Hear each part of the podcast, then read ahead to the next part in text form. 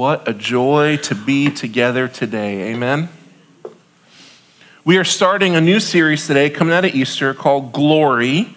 We're going to take, uh, and no, it's, it's not a history of the American flag. That is what my daughter asked me when I was prepping it this week because she hit that in her American history class, which is pretty cute. Uh, no, it's not that. We're, we're, we're going to take a few weeks and talk about the glory of God and why that doctrine is important. And I know that may seem like kind of an abstract of like, that seems, seems like an interesting doctrine to focus on, right? Like what's the, what's the practicality there? But I think, I think God has something really important for us, for our church life in this. In his book on missions, Let the Nations Be Glad, John Piper has this, this famous line where he says, Missions exist because worship doesn't. Where he essentially says, if people knew who God was, if they beheld his glory as it actually was, missions would cease to exist. And then the actual chief end of missions is for people to see his glory, that they might worship him, right? There's a group of missionaries at the International Mission Board who took this to heart in 2003. A group of five different missionaries from some churches around North America really focused in on this idea the glory, the, the, the world needs the glory of God. The answer to the problem of the human heart is experience of the glory of God. And in the best way they knew how to contextualize it at this time, this group uh, jumped into the heart of the war zone in Iraq and began preaching the gospel uh, to displaced peoples and refugees, putting together feeding programs, bringing their own, own medical expertise, clean water, those sorts of things. Uh, and, in, and in March 15th of 2004, while driving between two of these camps with some clean water, they were actually ambushed and murdered, martyred on the mission field. Um, out of the five, one survived with, uh, after receive, I think she received like 27 gunshot wounds or something insane like that. It was horrific, right? One of these missionaries was a, a single lady named Karen Watson. And knowing that she was stepping into a war zone to preach the gospel and not having uh, much in the way of family back home, she actually wrote uh, a letter to her pastors and asked them to keep it and said, Please only open this in the event of my death on the mission field. And so you go back and read it. It's, it's published on the IMB's website and all their, their information on martyrs and things like that. But there's this line in her, in her letter that I think is so telling for us and I think driving at what we're getting at in terms of why a series like this is important. She says, you know, to, to suffer for the gospel is expected, but his glory is our reward. And then she repeats that His glory, my reward. His glory, my reward. This is the aim. This is the reason someone would step on a plane and fly into the middle of a war zone to go deliver medical supplies and food and water and share the story of the gospel. It's not because that's a great plan to advance your life and career, right? It's not because that's the most efficient way to make yourself more happy, more comfortable, more joyful in life. It's to the glory of God. That His glory is the end to which a life is bent. It's no secret that in North America, uh, the church has a bit of an image problem. I don't know if you've noticed this over the last few years, right? But increasingly, the, the, just the, the go to subconscious immediate reaction that Americans have toward Christianity, toward the church specifically, is increasingly negative. If you do research by generation, by the way, it gets worse and worse the younger an American is, if you're talking about millennials, my generation, or Generation Z, the majority, the vast majority of them, their, their gut reactions to the concept of Christianity, to the idea of the church, especially the evangelical church, are inherently negative. And by the way, like we, we, we earned some of that, right?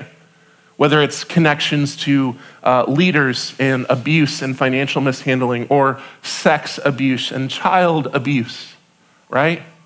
Real things that are happening in our time and our culture. Whether it's the intense marriage of a lot of conservative evangelical Christianity to conservative American politics, which is distasteful to some, or even just the way Christian ethics right? Maybe Christian sexual ethics and things like that are just out of vogue in our culture, right? When it gets down to it, Christianity in our time, in our context, even though we live in a place and a time and amongst a people that gives a just historically unprecedented amount of freedom around religious practice, we still live in a place where the, the cultural assumptions about our faith are increasingly negative. And here's the deal, guys. As a follower of Jesus, that should matter to you. It should matter to you. And maybe not for the reasons we immediately think. It, it shouldn't matter to us because we want to get a one up on the culture war or because we need, want and need to somehow preserve the privileged status that, that religious experience experiences in our, in our society, right? It's not, it's not that it should matter to us because we need to preserve this certain way of life. All those things are good and important and worthy considerations. The reason this should matter to us primarily is that when the church is frowned upon, the glory of Jesus is besmirched. That's a good word, isn't it?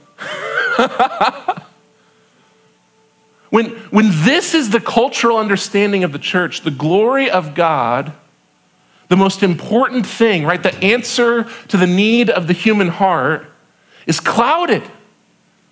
It's distracted. What a horrible thing. That should matter to us It should matter to us because when the glory of God is clouded, it creates barriers, distractions from people engaging the gospel. The lost who are in desperate need of the gospel, and those who are in Christ who are in desperate need of being sustained by the gospel. When the glory of God, when the glory of God is not on full display, the needs of the human heart aren't being met. Because at the end of the day, His glory is our reward. It's what our heart needs, what our heart longs for. We are made for the glory of God. And by the way, we can participate in the glory of God. We can share the glory of God with the world. You, beloved, were made for glory. That's a big sentence. But there's truth to that. You were made for glory, and not just any cheap glory will do. It is the glory of God that satisfies the human heart, that satisfies your heart. So, for today, we're going to be in Exodus 33. If you guys want to go ahead and turn there. If you don't have a Bible with you today, we have house Bibles scattered throughout the room. Just kind of look under the chairs in front of you, you'll find one. By the way, we really believe in the importance of access to God's Word. So if you're here today and you don't own a Bible, I would encourage you to grab one of those house Bibles and just take it home. Exodus 33. As you guys turn there, I'm going to catch us up on the story here. We're jumping into a narrative in a pretty, pretty dense narrative at that. So I want to make sure we're kind of all on the same page going into this. So, so here's, here's the Exodus story kind of in a nutshell, catching us up to where we're at. Exodus opens with God's chosen people, his covenant people, Israel, being taken into slavery in Egypt. And this is a slow process over multiple generations of just increasingly removal of freedoms and ostracization and all these different things that results in God's people being in just complete, unjust, evil bondage of slavery to the nation of Egypt. And this lasts for generations as these people are misused, as they cry out to God saying, Why are you letting this happen? Like, bring us freedom, free us from this. Aren't, aren't we your people? Aren't you our God? Well, Exodus tells the story of how God does intervene that he actually steps into human history to free his people from bondage. He, this begins with him speaking supernaturally to this prophet named Moses. God appears to him in the form of this burning bush and says, I have set you aside for this specific task to free my people. And so Moses, along with his brother Aaron, they go to, Is- they go to Egypt, they go to Pharaoh, the king of Egypt, and they just say, Hey, here's the deal. Uh, God doesn't want you to enslave his people, so let them go or else. And you can imagine, right? Like one of the most powerful kings in human history on his throne, surrounded by his guards, looking at these two shepherds who are the children of slaves, going, Hey, God said you have to let us go or else. and he just goes, Yeah, I don't, I don't think that's how this is going down. No, that's, that's not a thing we're going to do. And then Exodus tells the story of God bringing about these increasingly horrific plagues upon Egypt.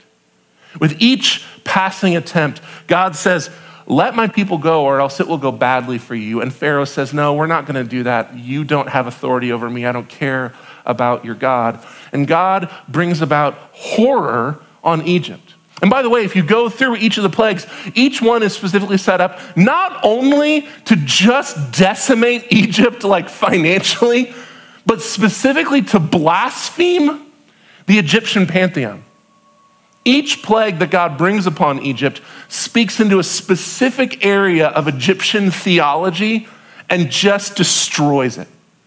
As God systematically shows, no, I have authority over this, I have authority over this, I have it. You keep thinking you have, that's not how this works.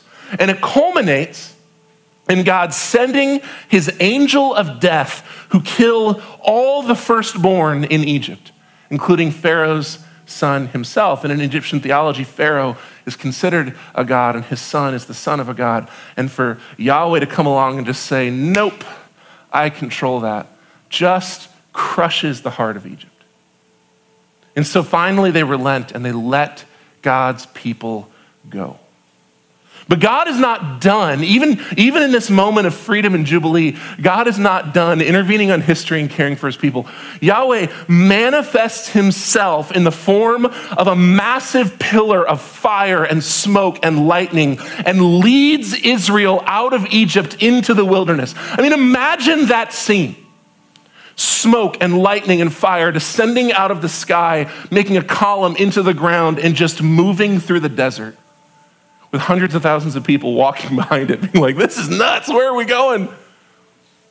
Once they leave, Egypt says, no, we we actually can't withstand the loss of this labor force and they muster what's left of their army and they chase after Israel. And again, God intervenes. They move through the wilderness. He provides food for them, He provides water for them, He leads them along. When Egypt shows up, He parts the Red Sea, He moves, He moves the sea as the water pile up on itself to create this pathway so that Israel walks through on dry land. And as Egypt chases after him, God lets go and the water rushes in and drowns the armies of Egypt and kills Pharaoh. And all this comes together as God leads Israel to the base of this mount, this mountain called Mount Sinai or Mount Horeb, depending on where you're reading it in the scripture, leads them to the base of this mountain, and this pillar of fire and smoke and lightning that's been following them crashes down on this mountain. And it's this insane picture as lightning and rock and earthquake and all this stuff. The glory of God is manifesting on this mountain. And Israel is terrified, as you would be, right? Terrified. And God speaks to Israel, and there's this back and forth where he says, I am your God. I led you out of Egypt. And they're like, Yeah, we saw that, right? And then he says, You will covenant with me. We will live in relationship. I will be your God. You will be my people. You will follow me. You will obey me. I will care for you always. And the people swear to it. Yes, as you say, we will follow you. You will be our God. We will be your people.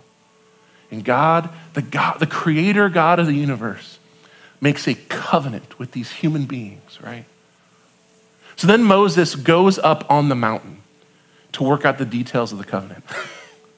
they've, they've signed the contract, but now they got to get the specifics worked out. So Moses wanders up into the lightning, the smoke, the fire. And then he's gone for more than a month. He doesn't take any supplies with him, doesn't take any food, doesn't take any water. 40 days, he's gone. And as the time lingers on with this massive, terrifying storm shooting down onto this mountain, and Israel just sitting there for days and days and days and days and days, eventually people start to go, you know, Moses was really old. And he wandered up that mountain by himself, and he never came back. And you can see there's like death up there on that mountain, I think he's dead.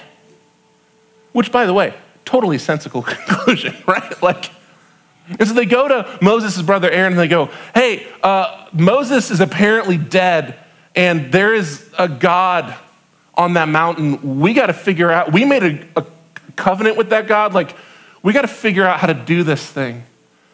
And so they do. They all put their gold in, they build a golden calf. They start having this worship ritual and dancing and offering sacrifices. And while Moses is up on the mountain being supernaturally sustained by God, while God is with his own hand writing out his laws on the tablet and describing to Moses exactly how God's people will relate to him, God's people are down at the bottom of the mountain blaspheming those rules, right? And God gets pretty upset and he stops and goes, Nope, nope, nope, nope, nope, we got to stop this. Look what Israel is doing. Go down there and rebuke them. So Moses goes down. He sees Israel's idol worship. He has the Ten Commandments with him, right? These tablets of stone that God himself cut out of the stone and wrote upon with his own hand. Moses, in his anger and frustration to Israel, slams them down. They shatter. He yells, he rebukes Israel. It's just this terrible scene. And when it's all said and done, people are dead.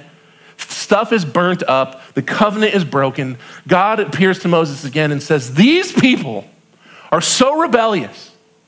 They've already destroyed this. We literally haven't left the mountain. They've already destroyed the covenant. I, I cannot continue to go with you guys. If I do, if I'm the one that leads you around, I will kill everyone here. Which, as a parent of three toddlers, I'm like, mm, I relate to that, Yahweh. Uh, he says, I can't, I can't go with you. I can't, I can't do this. And there's this back and forth between Moses and God about what the relationship with God and Israel is going to look like. And this, this brings us to our text here. I, want, I, I forgot to put this up. I want to show you this picture really quick. This is a mountain called Willow's Peak uh, that's in modern day Egypt. We don't know exactly where Mount Horeb slash Sinai is, but this is the oldest Christian tradition of what this mountain is. You can look it up, Willow's Peak. It's got uh, one of the oldest functioning Christian churches uh, in history uh, at the base of it. Um, it's from like the second century, uh, which is a pretty old tradition that this is uh, Mount Horeb. And it makes sense for a lot of reasons, but there's other, we just don't know. you know the Bible didn't come with maps originally. We added the maps later, you know, so we don't know that 100%. But I want you to see that to kind of get this, this visual in your head of the kind of place we're at as these interactions are happening, right? So our text picks up as God tells Moses, look, you've got to go. You've got to go. We've been sitting at the base of this mountain for a long time. Things aren't going how they should have gone. I've got a promised land set up for you guys. I'll send an angel to guide you. You guys need to go. And picking up in Exodus 33, starting in verse 12, we read this. Oh, I'm on the wrong page. Hold on. We read this. Moses said to the Lord, Look, you have told me, lead this people up, but you have not told me whom you will send with me. You said, I know you by name and you have found favor with me. Now, if I indeed have found favor with you, please teach me your ways so that I will know you, so that I may find favor with you. Now consider, consider this nation as your people. And he replied, he being God, My presence will go with you, and I will give you rest.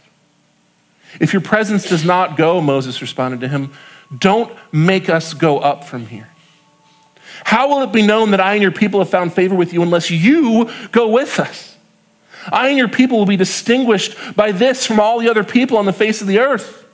And the Lord answered Moses, I will do this very thing you have asked, for you have found favor with me, and I do know you by name. Then Moses said, Please, let me see your glory. And he said, I will cause all my goodness to pass in front of you, and I will proclaim the name, the Lord, before you. I will be gracious to whom I will be gracious. I will have compassion on whom I will have compassion. But he added, You cannot see my face, for humans cannot see me and live. The Lord said, Here is a place near me. You are to stand on this rock, when my glory passes by, I will put you in the crevice of the rock and cover you with my hand until I have passed by. Then I will take my hand away, and you will see my back, but my face will not be seen. And the Lord said to Moses, Cut two stone tablets like the first ones, and I will write on them the words that were on the first tablets which you broke. That's kind of a little like the ones you broke. Remember that? You're going to cut the new ones. Be prepared by morning. Come up on Mount Sinai in the morning and stand before me on the mountaintop. No one may go with you. In fact, no one should be seen anywhere near the mountain. Even the flocks and the herds are not to graze in front of that mountain. Moses cut two stone tablets like the first ones. He got up early in the morning, taking the two stone tablets in his hand. He climbed Mount Sinai just as the Lord had commanded him. Then the Lord came down in a cloud, stood with him there, and proclaimed his name, the Lord. The Lord passed in front of him and proclaimed, The Lord, the Lord is a compassionate and gracious God, slow to anger and abounding in faithful love and truth, maintaining faithful love to a thousand generations, forgiving iniquity and sin. But he will not leave the guilty unpunished, bringing the father's iniquity on the children and grandchildren to the third and fourth generation. Moses immediately knelt low on the ground and worshiped. Then he said, My Lord, if indeed I have found favor with you, please go with us, even though this is a stiff necked people. Forgive our iniquity and our sin, and accept us as your possession. And Lord responded, Look, I am making a covenant. I will perform wonders in the presence of all your people that have never been done in the whole earth or in any nation. All the people you live among will see the Lord's work, for what I am doing with you is awe inspiring. And this, beloved, is the word of the Lord. Pray with me, church. Father, we ask that you would take these few minutes as we consider this text, a text that, if we're honest, is kind of strange to us. We ask that you would just give us, give us refreshment, give us clarity, give us challenge, Lord, give us conviction. God, like Moses, we want to be the kind of people who just say, We want to know your ways.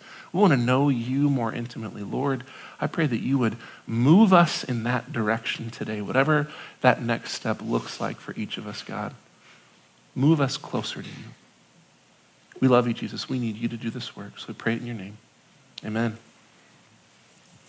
So, what's actually going on in this story, right? Like, sometimes when you read the Old Testament text, the wording, the pacing, like a lot of it's just awkward and it's easy to kind of lose or miss the narrative. But essentially, what we get in this chunk of text is this amazing and strange interaction between God and Moses.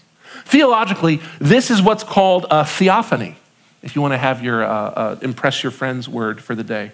A theophany is when God manifests or appears to humans in real space time, right? Many people, on a side note, use the Old Testament theophany stories to actually critique Christian theology. Because when you read the theophany stories, God seems a little too human, right? It's strange. It's actually, by the way, a good question. I mean, you look at some of these stories and you go, how can God be so angry? How can he, how can he change his mind? How can he say, this is what I'm going to do, and then change his mind or do something else? How does that work? Those are important questions, by the way, that, that we really shouldn't dismiss. But I think the cool thing is, they're not really like the gotchas that maybe like social media atheists would have you believe they are. They're actually important questions that are pretty easily answered. Consider for a moment how would the creator God of the universe interact with humans? If he is God, the creator and sustainer of all reality, right? Who sees, who sees into the core of neutron stars, who tells atoms to continue to hold together, how would he interact with humans if he didn't act a little human while doing so? By the way, if you have a dog or a small child, you already know this intuitively, right? This is, this is just how it works. I don't talk, you guys, some of you guys know my dog Bev, right? Some of you have been knocked over by my dog Bev. I don't talk to my dog the way I talk to other humans, right? I mean, I may treat her better than I treat some humans, but I don't talk to her that way. And by the way, it would be foolish to watch me talk to my dog and then extrapolate from that the totality of my character, right? That's not a good picture into the complexity of me. Because I interact with my dog in a way that I hope will be successful in interacting with my dog. If I have a long, drawn out conversation on, like, I don't know, the ethical outpourings of season, season two of Star Trek The Next Generation, like, it's not going to be a terribly fruitful conversation, right? I talk to my dog like you talk to a dog. It's the same with God. We can only know of him what he reveals to us.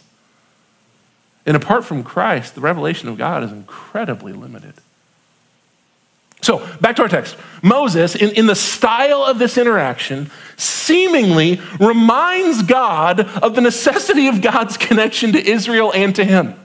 So, I think is so interesting about this, God kind of puts his foot down and says, You guys are really sinful. If I go with you, I will kill everyone. This, this isn't going to work. And then Moses comes back and goes, But you like, but you said we're your people and you're with us. And I, how, how is this going to work? This can't work without you, God. Like, you have to go. If you won't go with us, don't send us. How can Israel be known as your people if you're not with them? This is what sets us apart from the rest of the world. That you are, I mean, you just destroyed Egypt to get us out of there. You can't send us into the desert on our own. Like, we need you. This is what makes Israel Israel. I love this because this isn't the picture of Moses magically teaching Yahweh about how to get best care for his people. Rather, this is God giving an invitation for Moses to interact with him, to, to grow in intimacy and relationship with him, to know him better, which is what happens. Moses asked to know the ways of God. He said, Don't send us if you don't come with us. And he caps it all off by saying, God, I want to see your glory. And you need to know here at this point, God has actually interacted with Moses and the leaders of Israel multiple times.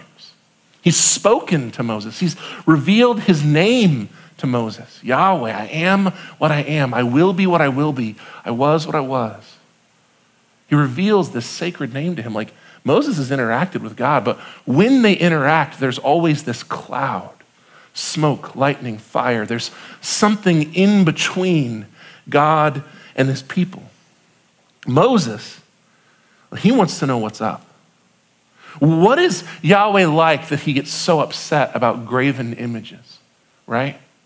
What is it about this God that, that, that calf pushed him so hard? If he is to be their covenant God and there's not to be any graven images, any idols, Moses wants to know what's up. Who am I actually following? And God denies his request, right? No, that won't work, Moses. If you see me, you'll die. But here's what we can do. You got to come up here tomorrow anyway, because we got to fix this thing. So you're going to get some new tablets. You're going to bring them up. I'm going to reinitiate the covenant. I'm going to re-speak my name, my covenant agreements to you. I'm going to re-spell out the law to you. And while you are with me, I'm going to place you over here, and I will walk by you, unveiled, with no smoke, with no fire, with no lightning. I will pass before you but I'm going to have to cover your face. You can't gaze upon me. When I get past you, I'll uncover your face and you can see part of me. You can see not my glory, but you can see my goodness. I, I can't give you all of me because it would destroy you, but I'll let you see my goodness. That's what you can handle. So that's what happens? Moses goes up on the mountain. They redo all the work, right? They, they rewrite out the law on the tablets. They get everything established. God reestablishes the covenant. It's not a new covenant, it's simply God going, Look, you guys already blew this. Literally day one. Literally day one, you blew this. But I am a gracious and compassionate God. So we will do this again. Do over. And he reinitiates the covenant with his people. And then, and then, he does this amazing thing for Moses. And I, and I, I love this scene, by the way, as, as God passes by Moses, because Moses isn't getting the eyeful, right? Like, otherwise, you probably would. I don't know if it would be exactly this way, but I think the closest historical recreation of this would be the Indiana Jones scene where the Nazi melts. You know what I'm talking about? That is, he looks in the Ark of the Covenant, right? So it is a glory of God thing. Yeah, there you go historical reenactment. Uh, anyway, God covers his face. He can't see this. And so God speaks to him while he passes by I am Yahweh. I am who I am. I was who I was. I will be who I will be. All that's encapsulated in the name. This is who I am. I'm good. I'm gracious, I'm loving, I'm actually perfectly, eternally compassionate, but I am also completely just. So I will forgive you. We'll redo this. But also know that all sin will be paid for. All sin, all sin will have to give an account. And then he lets his hand off. I, I think there's something about that aspect of God's nature that's important for God to give to Moses in this moment. I am perfectly compassionate and perfectly just. I think as humans, we kind of see those ideas as almost like counter. You have to pick one or the other. You're going to be gracious or you're going to be just. And God is somehow able to hold both of those things completely and perfectly, not sacrificing one or the other, completely gracious, completely just, right? And he reestablishes the covenant, and they move on. So, what are we supposed to do with a scene like this, right? I mean, it's interesting. There's some cool Bible facts in there. But how does a story like this speak into our faith, into our practice, and our connection with Jesus, and all the stuff we already talked about, right? The image problem of the church and how we understand and interact with God's glory. Well, I think it comes back to this idea that God's glory and, and our design are, are integrated, that we're actually designed to integrate into God's glory. I think that's, I think that's what this, this, this story gives us a good picture of. So, so we'll ask this question What the heck is glory, right? Theologian Paul David Tripp gives this really good explanation of it. He says, This is a doctrine and a concept that you can't really put language to. Like most Christian doctrines have a few key verses that kind of let you zone in and go, This is what we're talking about. But, but glory is different because it really just takes up the whole of the Bible. Like the whole of this document speaks to the doctrine of glory and never once speaks to it fully or in a way that's actually satisfying. And the reason is this glory, in a general sense, is just sort of this amalgamation of the idea of someone's renown, honor, beauty, value, and majesty. Right? There's a lot going on in there. And when you consider how such an already large idea scales up to an infinite God, it's staggering, right?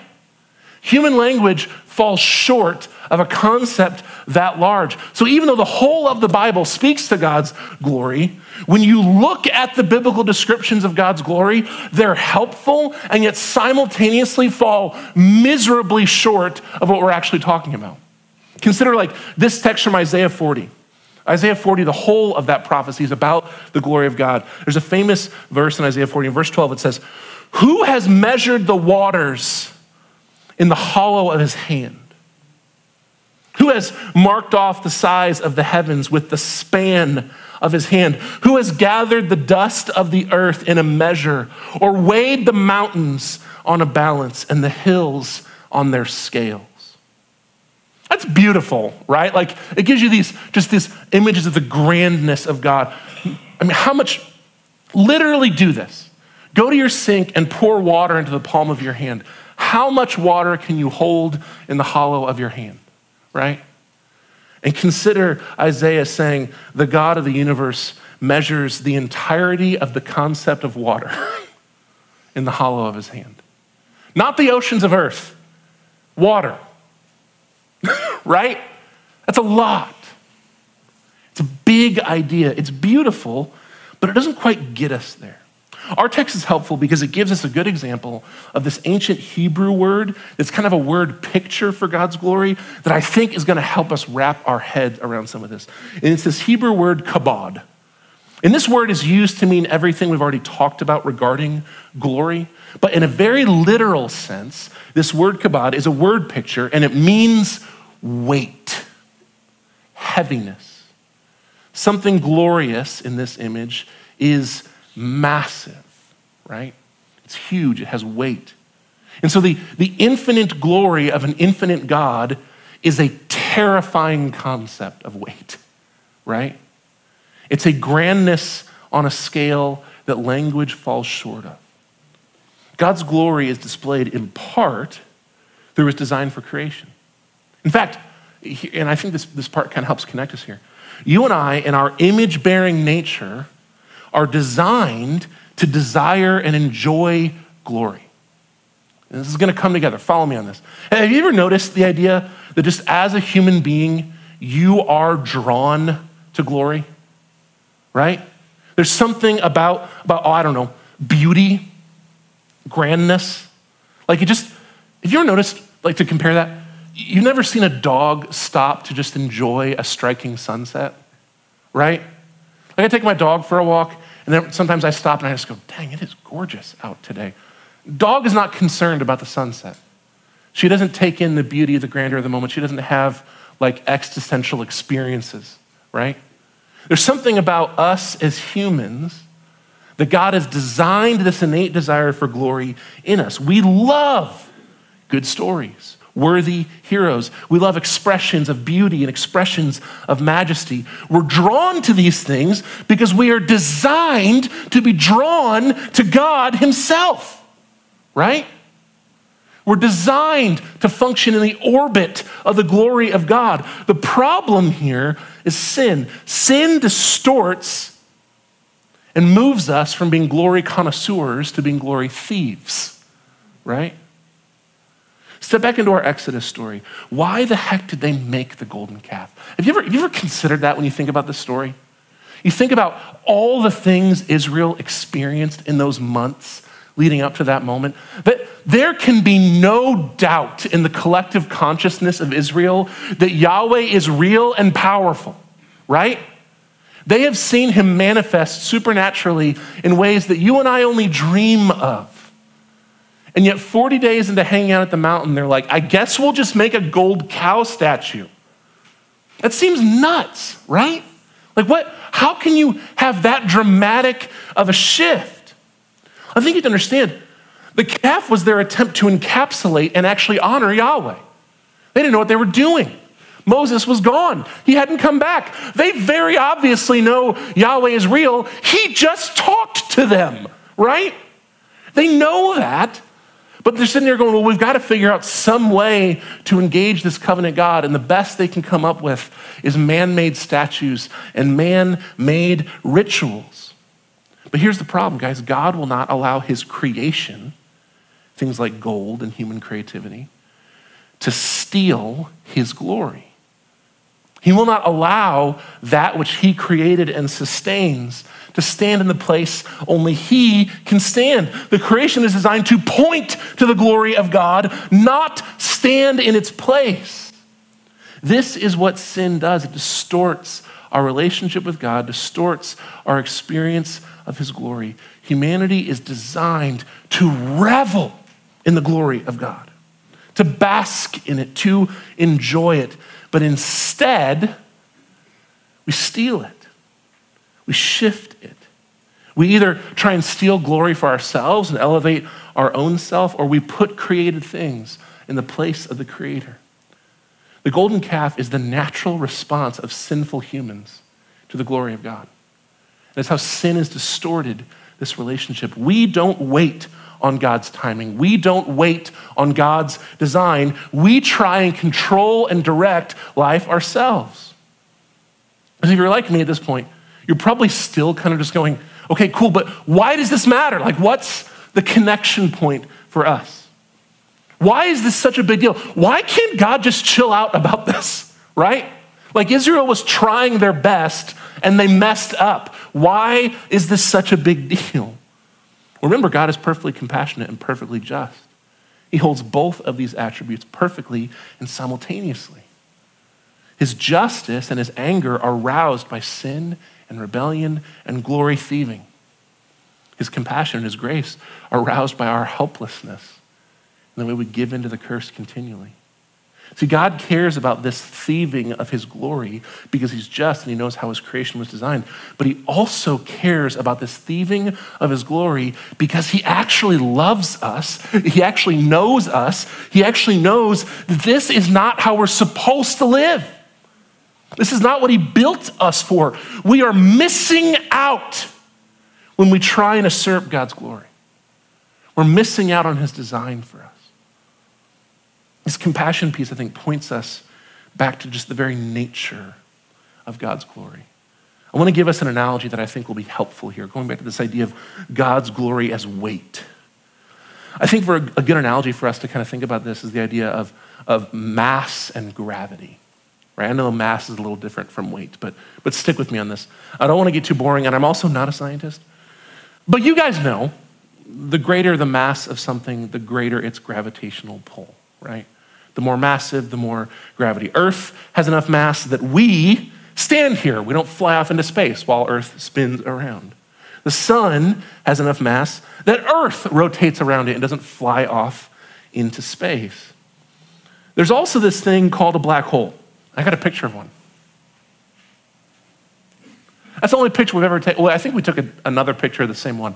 That's the only one we've ever identified. You can only see it because of the heat it's giving off, because it's sucking in a star right now and giving off this heat as it crushes a star, which is nuts. But uh, a black hole is something that is so massive, its gravity is so intense that even light itself cannot escape it. Light goes to bounce off the black hole, shoots back up, and then goes and falls back down. It can't get away. That's how intense the gravity of a black hole is. Some black holes, they think, are maybe like, I don't know, 20, 30 times the mass of the sun. But some of the big ones, which have the name, I love this, supermassive black holes, some of the big ones get into the millions, if not billions, the time, the mass of the sun. Uh, think about that for a moment. Compare yourself as a human to the earth. Compare the earth to the sun. Compare the sun to a black hole a billion times its mass, right? That's a lot of gravity. There is a weight to that. There is an intensity to that, right? Want you think about yourself compared to that. Think about what it might be like. Imagine what it would be like to go get close to one, to go look at it. I imagine on some level that would actually be probably pretty beautiful. As you see light distorted and spin around it as it's like getting sucked down inside it or stars getting like i'm sure there would be a majesty and a beauty to that. But i think inherently even as we consider that there's a, a little bit of all of us that's going yeah but that would also be terrible because we would super die. Like we wouldn't regular die we would super die right? That would just be so you know what this is a real thing and this is why scientists are such a gift to humanity if you fall into a black hole if you cross the event horizon, you get stretched into a string of singular atoms. You just go, you get stretched out into a string of atoms. You know what the actual term is for that? I'm not making this up. It is spaghettification, which is just wonderful. Why do I share this? Because the mass of a black hole is a kind, it's its own kind of glory, right? It's, it's so beyond you that you cannot possibly survive in its presence. It is too much for you. I think this really does give us a great picture of how glory works. We're drawn to forms of glory, but some glory is small. Right? You read The Lord of the Rings, you take a nature walk in Castlewood, and you have a feeling of transcendence as you engage something beautiful, right?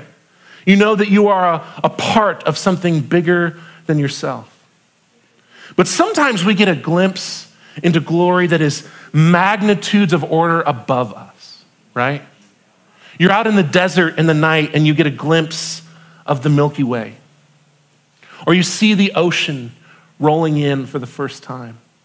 Or you, you get to go look at the Grand Canyon, and that feeling of transcendence kicks up a notch, and you realize that you are a part of this bigger universe and that you are a very, very, very small part of that universe.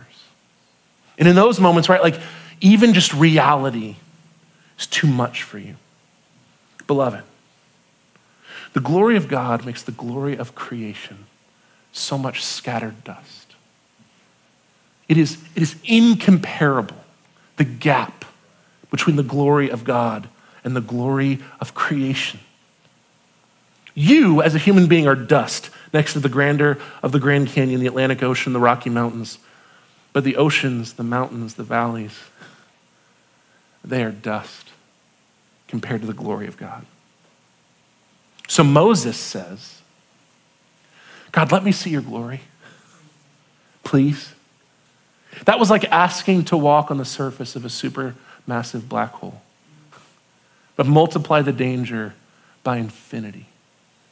The glory of God is too much for Moses. The glory of God is too much for you. This is why the Bible talks about fearing God, by the way, because that's terrifying. It's terrifying. Glory is mighty, it's massive, it's beyond us. You cannot withstand it, and it's terrifying. But you were also made for it. You're unavoidably drawn to it, you're built for it. Moses longs for intimacy with God because he was made for intimacy with God. But the glory is too much for him. But here's the thing, beloved it need not be. God did not design it this way from the beginning.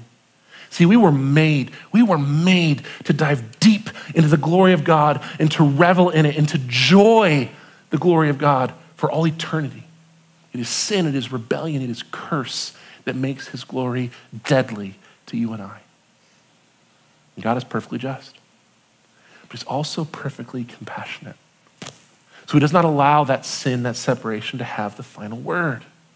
He will not allow us to be ripped away from his design for us. So he meets Moses as Moses is able to meet him. He draws Moses as close into his glory as Moses can handle. He surrounds himself with smoke and fire and lightning. He covers his face. He hides the fullness of his glory so that Moses and Israel might know him as much as they are able to in their sin. And that's beautiful and that's kind. But here's the thing, guys it's not enough. It won't satisfy you. It's not enough. It doesn't get you where you need to go. This lands us, and this is where we're going to land, Chris, if you want to come back up. Gets us to the gospel. See, God is not content to let that be the final say on his relationship with his creation.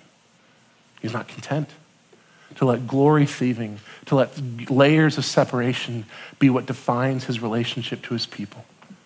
So God sends himself in the form of a human Jesus comes, lives a perfect life, dies an unjust death, raises from the dead by the power of God, ascends to heaven, from which he'll return and restore all things. And it is Christ that tears away the veil, that brushes away the smoke, that moves away all the separation, that puts the glory of God on full display. The author of Colossians says that he makes the invisible God visible that Christ, by his work on our behalf, doesn't just forgive our sin, he's perfectly compassionate, but he makes us righteous. He's perfectly just. And he blows away the smoke, pushes away the separation, and connects God's people to their Creator. When Moses came down from the mountain, he was literally glowing, and it freaked everyone out. So he put this veil on, and every time he would go to talk to God, he would come out of the tent of meeting glowing and freak people out. So he put this veil on. This is that text Emma read, right? so there was this veil, not even between the glory of God and God's people, between the residuals, like leftover glory of God and God's people. They couldn't handle it. But Christ, beloved, Christ tears the veil down. He brings you fully into the presence of God, the presence of God that you were designed to orbit around that you were designed to revel in, that you were designed to find life and joy in. Beloved, this is why the glory of God is the answer to our culture. This is what every person you know, yourself included, is actually built for. It's what you actually desire. This is what beautiful sunsets and gorgeous books and great relationships give you the littlest glimpse of. They give you the smallest taste of the glory you were actually made for, the glory you actually for. What a gift is the glory of God. And through Christ, through Christ, you have access to it. Access to it. So here's what we're going to do. We're going to take just, I mean, just a minute, really quickly. We're going to take a minute and we're going to pray. And I want to encourage you. I want to encourage you to consider your own relationship to the glory of God. And here's why I say that. This is a doctrine that it is so easy for us to just dismiss. It's easy to dismiss it because it's not one we talk about a huge amount, because it's not clearly defined. It's just spread out through anything and everything. And because, let's be honest, we're all really just far too easily satisfied with lesser glories. So it's easy to just not consider what you're made for. So I want to encourage you just to take a minute, consider the glory of God, consider the grandness, the vastness, the terror of the glory of God, and how you're actually made for it. And then we're going to end, as we do, by celebrating that. So, beloved, take a minute to pray, and then we'll come back together for communion.